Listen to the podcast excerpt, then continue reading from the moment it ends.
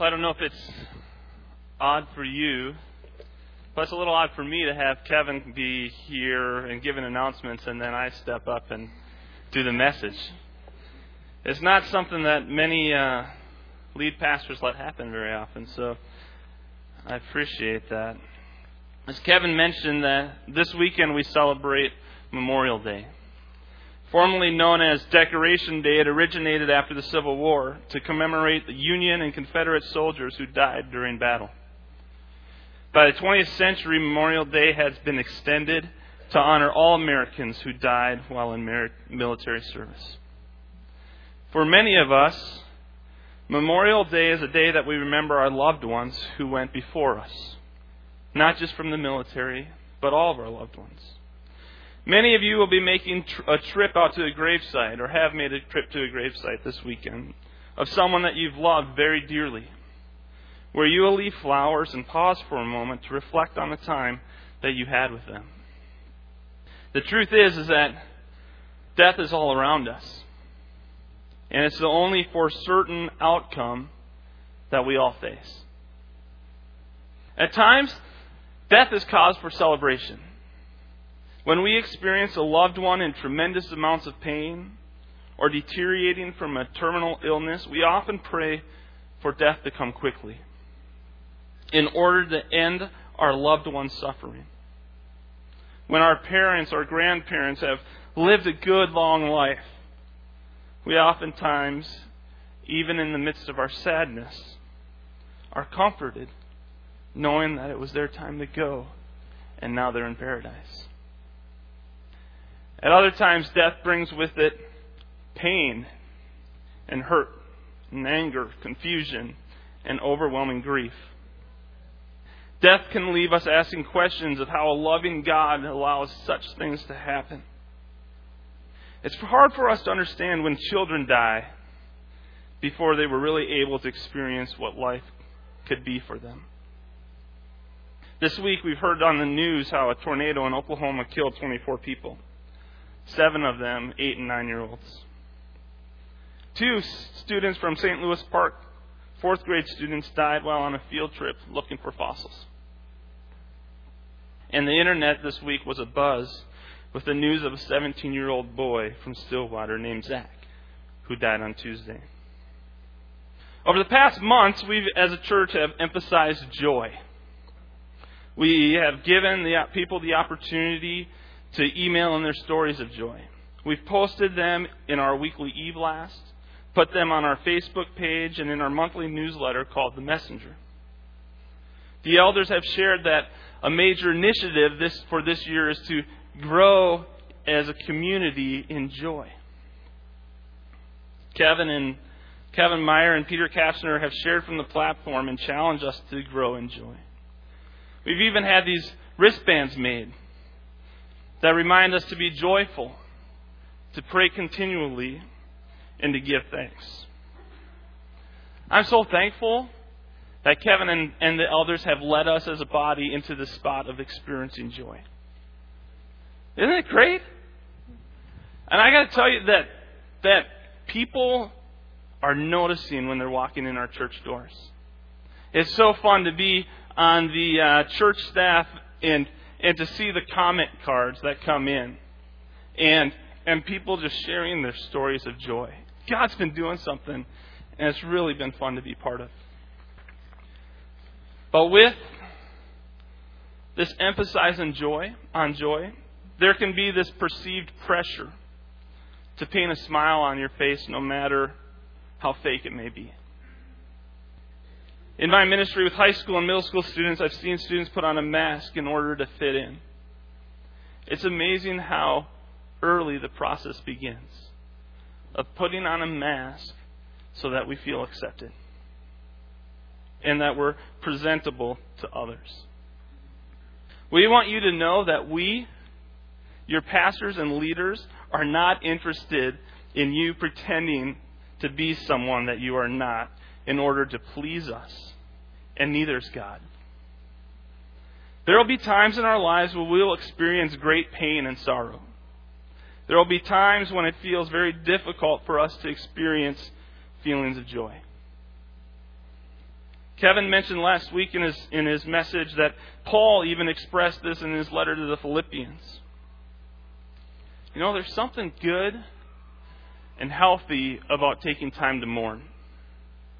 Therapists and pastors of alike have had pe- many people who have not processed through their pain darken their doorways. We must allow ourselves to move into a time of mourning in order to move through it. The great thing is that we have a God who's not just with us in our joyful times, but also in our times that it feels like He's abandoned us for the moment. He loves us, and He can bring us back to a point of joy. Joel's going to lead us in a, a hymn together. And as we sing that, my prayer is that healing occurs. I pray that the grief would be expressed and then lifted. So as the piano plays, and the words have not yet been sung, reflect on what's keeping you from experiencing joy this morning. Give it to God, and maybe at the end of the song, we can continue. Thank you.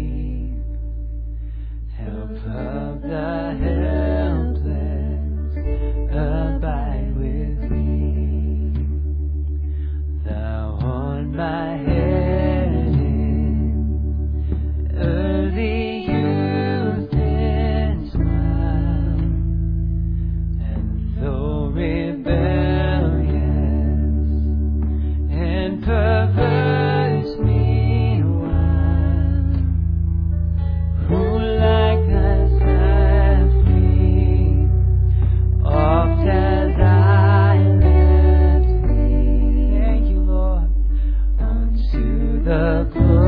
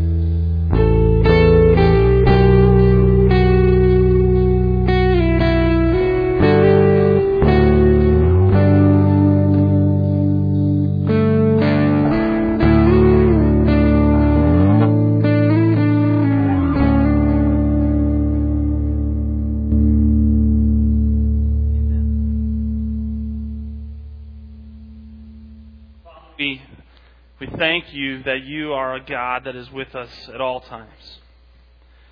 We thank you that you are a God that is ever moving. And God, in, in your desire for us to be joyful, in, in your delight that you take in our joy, God, thank you that you've also given us time to be mournful. Father, help us not to rest in that spot too long. Help us to see and always be hopeful of what is to come because you are a God that is a God of hope and a God who, who restores and makes things new. God, don't let us rest in a spot of gloom. Help us to move to a point of joy. It's in Christ's name we pray. Amen. Sometimes it's good, right? Yeah, sometimes it's good. And and I was I was a little concerned as I was putting the message together that what a downer to to go into, but but I think that's part of life. We need to come to a spot where we don't just put on a mask. That we we live life and in life there are some great things, but there are some hard things as well. And we need to recognize that there are there are hard things. Today we're going to be looking at a passage in Ecclesiastes. And uh, it's a, ro- a book written by Solomon, and uh, it's what scholars call wisdom literature.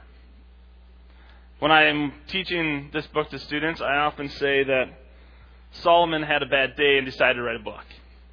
Because as you read it, as you read it, it's filled with rants about how everything's the same and nothing's new under the sun and how meaningless life is. And it's bad day. I mean, Solomon looks to be in a bad day. And that's how chapter 9, if you want to go to chapter 9, that's the passage that we'll be in. And that's kind of how chapter 9 starts. Is Solomon just seems to be having a bad day. And he's reminding us that, that life is meaningless and and this just work, and then you die. But then there's something that happens in, in verse 7.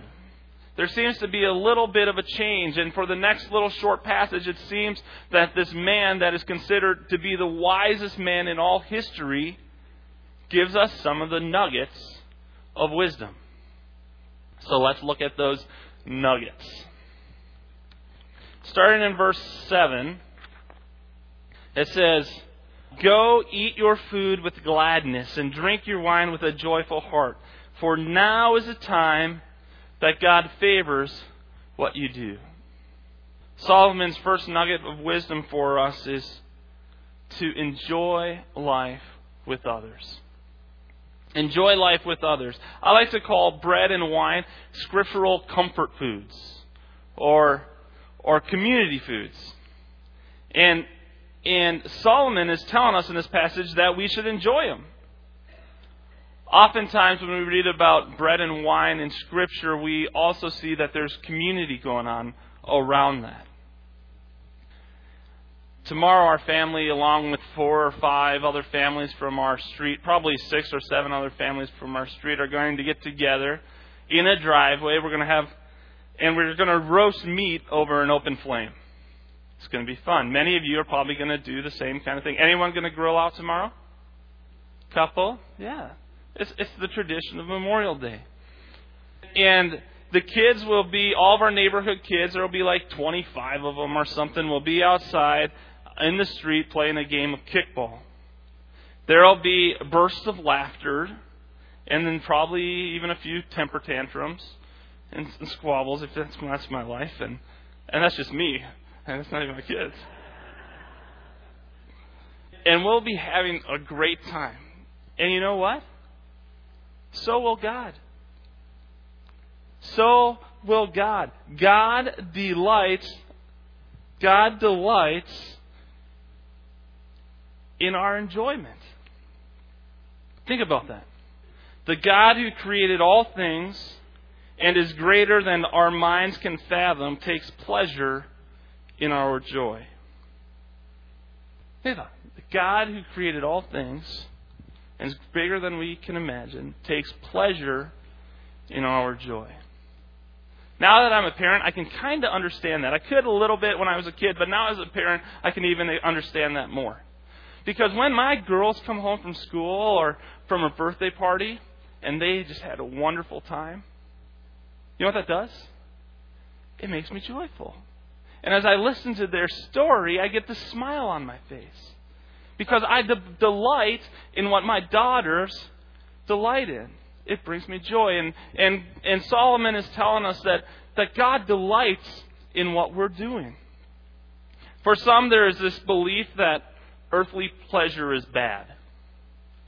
But it's not true. Sinful pleasure is bad. There are things that are sins, and they're, they're, that pleasure is bad. But against love and joy and peace and kindness and goodness, faithfulness, gentleness and self control, there is no law. Sometimes we can get up, give up on experiencing joy in the present. And we use statements that sound very right and religious, like, This is my temporary home. I know that someday I'll experience joy in heaven. Although that's true, heaven's going to be awesome, wonderful, great.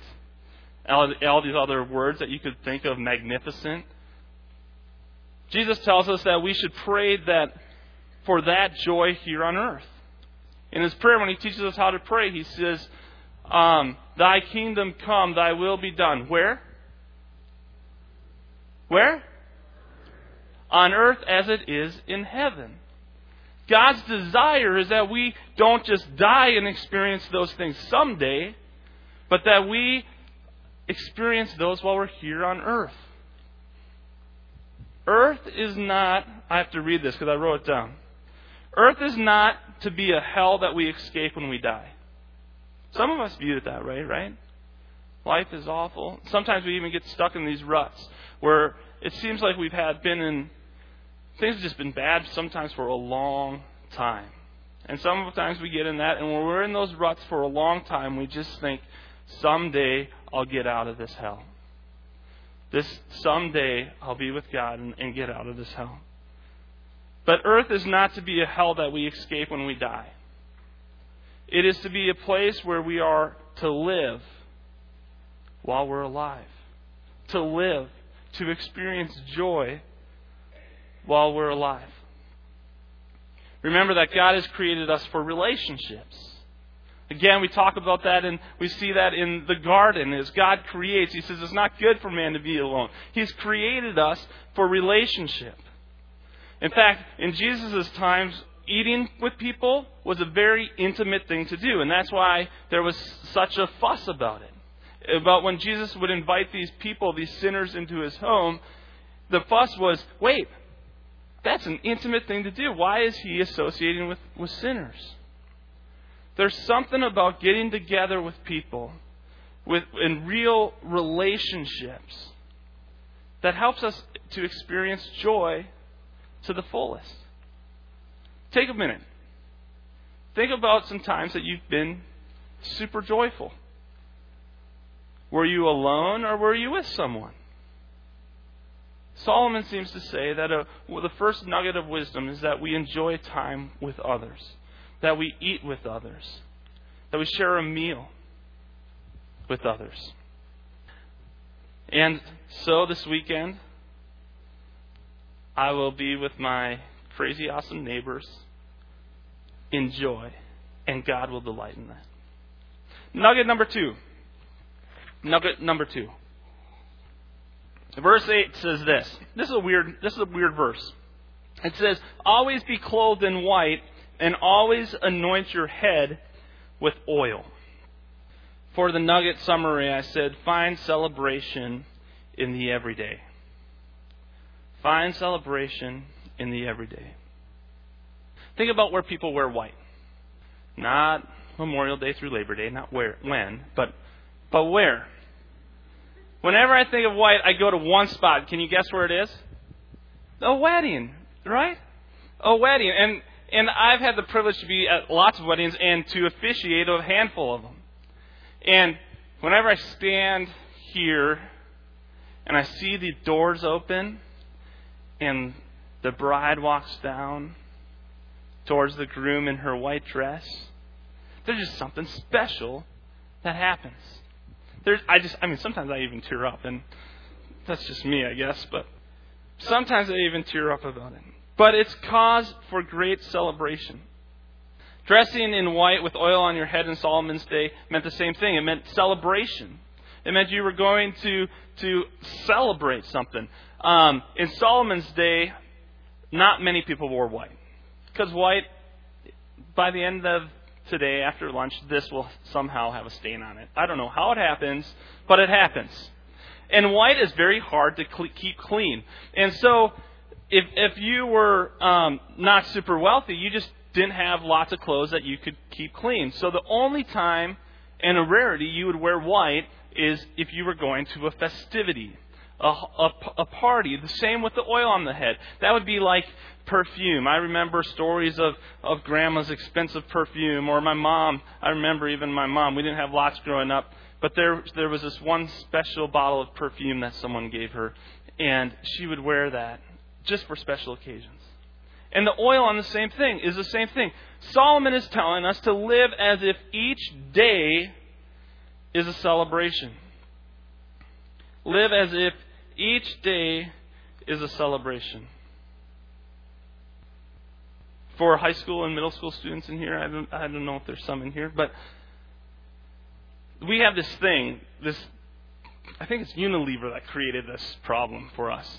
It's called Axe body spray.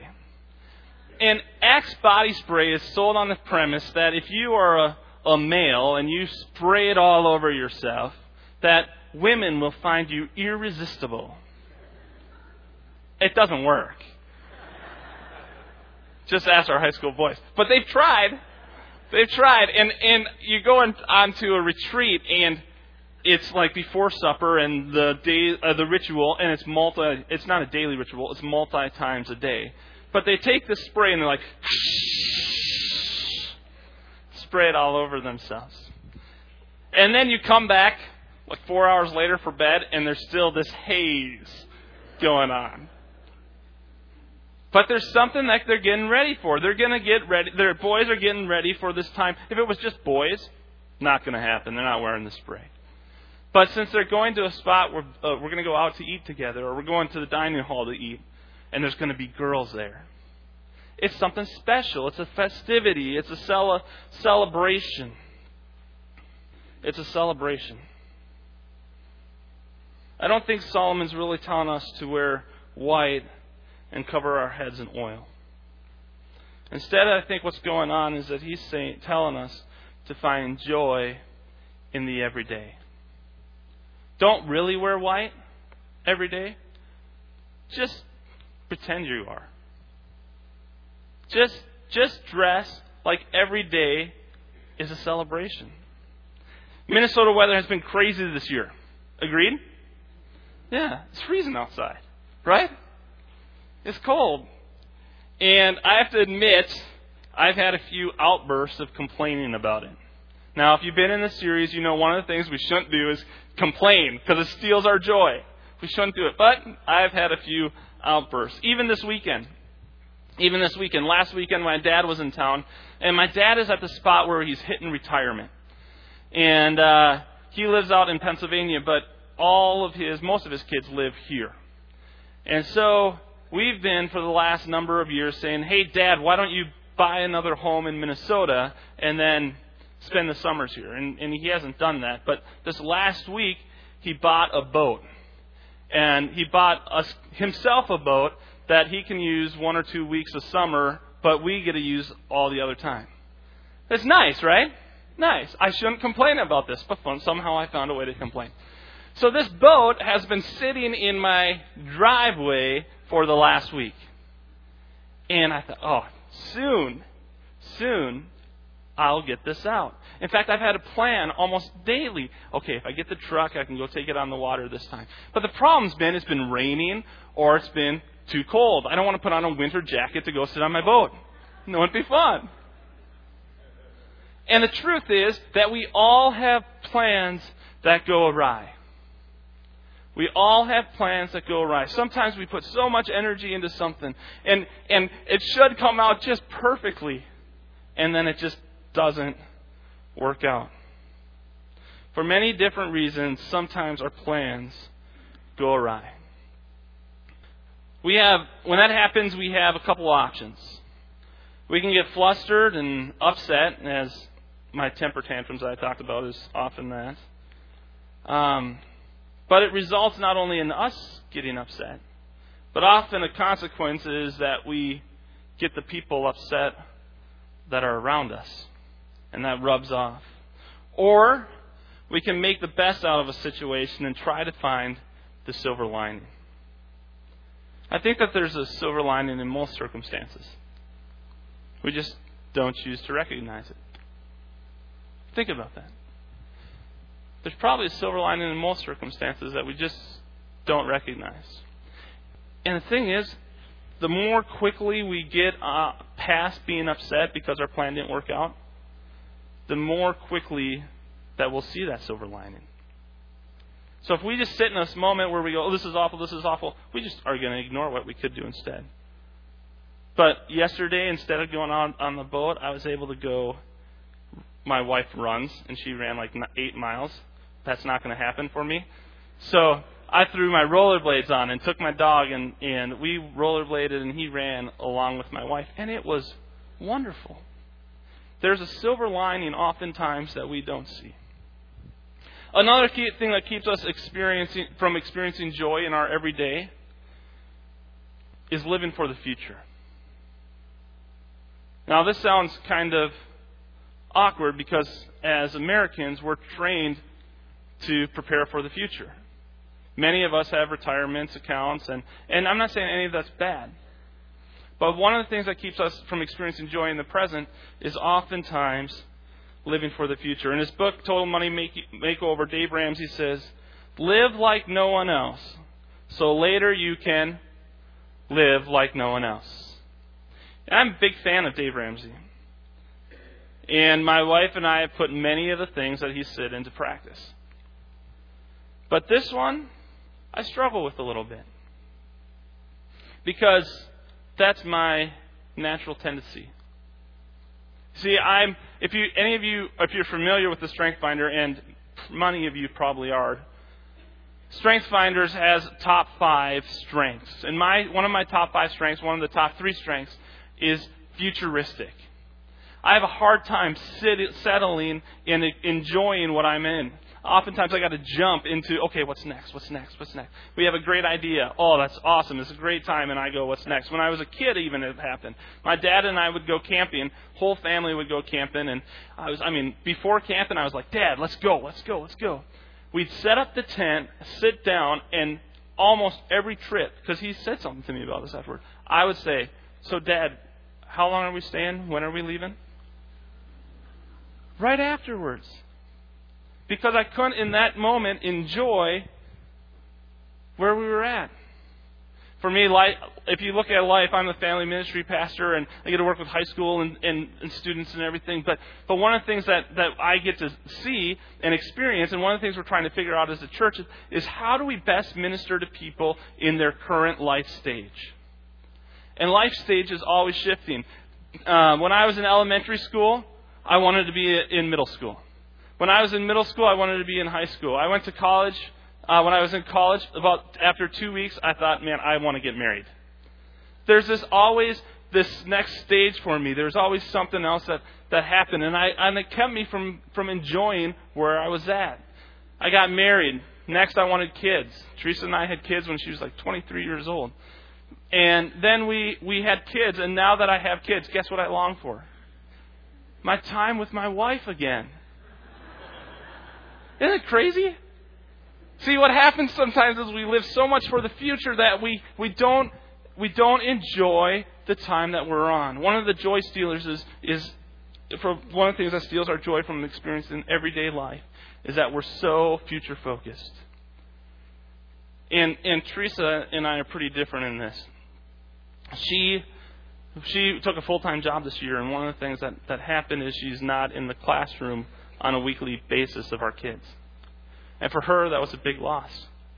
For me, I didn't want to be in the classroom on a weekly basis with the kids. But she says to me every once in a while, Kevin, Don't wish this time away. You're missing out. Don't wish this time away. I uh, play cards on Tuesdays with, with a group of older men. All of them are more than twice my age. And they're all they were all in the military. One was a captain, one was uh, a chief, another one was uh, in the Marines, and and they all have these stories, these great stories of life. And and I'll say to them every once in a while, I'll say, "Oh, I look forward to that time with my wife, and and and you know when it's just me and her, and we get to real really connect." And and they almost get upset. And they say, "Kevin, stop wishing your life away." They said, if we could, we would go back and just enjoy the moment. How often do we hear that? Enjoy the moment that you're in. Solomon's wisdom. Enjoy the moment you're in. I got to tell one more story about this point, and then we'll move on. I have a friend named John, and John was my best friend in high school. And we were on a, we were both seniors, and senior year when I was in high school meant woo party because it was we had all of our you know coursework done that we needed to have done and everything and and so we took we took classes that we thought would be fun. And we took this class called environmental awareness. Environmental awareness. That's great. There's environment around us everyone. And and we were in that class, and, and one of the things that we did for that class, besides making igloos and sleeping in them and all these different things, but we went to this nature center, this park reserve. And we were in there, and it was just turning spring, so it was kind of warm, but not super warm. Everything was melted and everything, but, but it wasn't yet the warm spring. And in the middle of this pond, I mean, in the middle of this park was a pond. And I looked at John, and I said, I'll give you $10 if you jump in that pond. And John's like, whoosh, clothes and all, jumped into the pond in the middle of school, jumped right in the pond, was soaking wet, and he got out. As he came out of the water, he says, Carpe diem. Seize the day. That's just how he lived. Carpe diem, seize the day. I was watching the series premiere of, and what if we all lived more like that? Seize the day. Experience the day that you're in. Enjoy the day that you're in. I was watching the uh, Office series finale. I don't know if many of you watch The Office. But in, in The Office, there's a character named Andy Bernard. And Andy Bernard, the whole series that he's in of The Office, is reminiscent about his days gone by at Cornell and how much he missed them. And as the series the series ends, they film all these employees as their as their final thoughts on, on leaving the office. And Andy Bernard says this. He says, I wish there was a way to know that you're in the good old days before you left them. Wouldn't it be nice if once in a while people just shake you and say, You are in the good old days? Experience joy in your everyday because tomorrow's a new day and you've lost that opportunity. Experience joy in your everyday. All right, the fourth, third nugget of wisdom. Third nugget of wisdom is this enjoy time with your spouse. Enjoy time with your spouse. Solomon uh, writes, Enjoy life with your wife, whom you love. All these days, again, this is his ranting about meaningless days. All the days of this meaningless life that God has given you under the sun. Your meaningless days for this is your lot in life. In, in, uh, in the New Living Translation, it says this. It says, Live happily with the woman you love through all your meaningless days of life that God has given you under the sun. Yeah, right? Solomon, come on, guy. Pull out of it. But then he says this He says, The wife God gives you is your reward for all your earthly toil. Think about that. When's the last time you looked at the person next to you, for many of you, and thought, You are my reward? Teresa and I dated very young, and, and I could tell you, when I was in high school, Teresa was my reward. Even when we broke up, I knew this is going to be the woman I marry. And just and it was so exciting, and every day I got to spend with her was was like this this joyful occasion. It was awesome. But how quickly, it, within our first year of marriage, that wears off. Solomon's telling us to enjoy life to the fullest. Enjoy your spouse. Treasure your spouse. Delight in your spouse. We won't spend time, much time on that because I know for those that are married, you hear that and you know immediately what that means for you. And there are some in this room that aren't married. So we won't spend too much time on that. But Solomon says to live a life to the fullest and to live a life with joy, enjoy time with your spouse. There's an ancient quote from the Talmud, a commentary uh, on Jewish law that says this A man should eat and drink beneath his means, clothe himself within his means, and honor his wife above his means. You know, marriage or relationship is perfect. But within that relationship are moments of perfection. All right, the fourth wisdom, and the fourth and the last nugget of wisdom is, is, a, is view your job as a gift. View your job as a gift.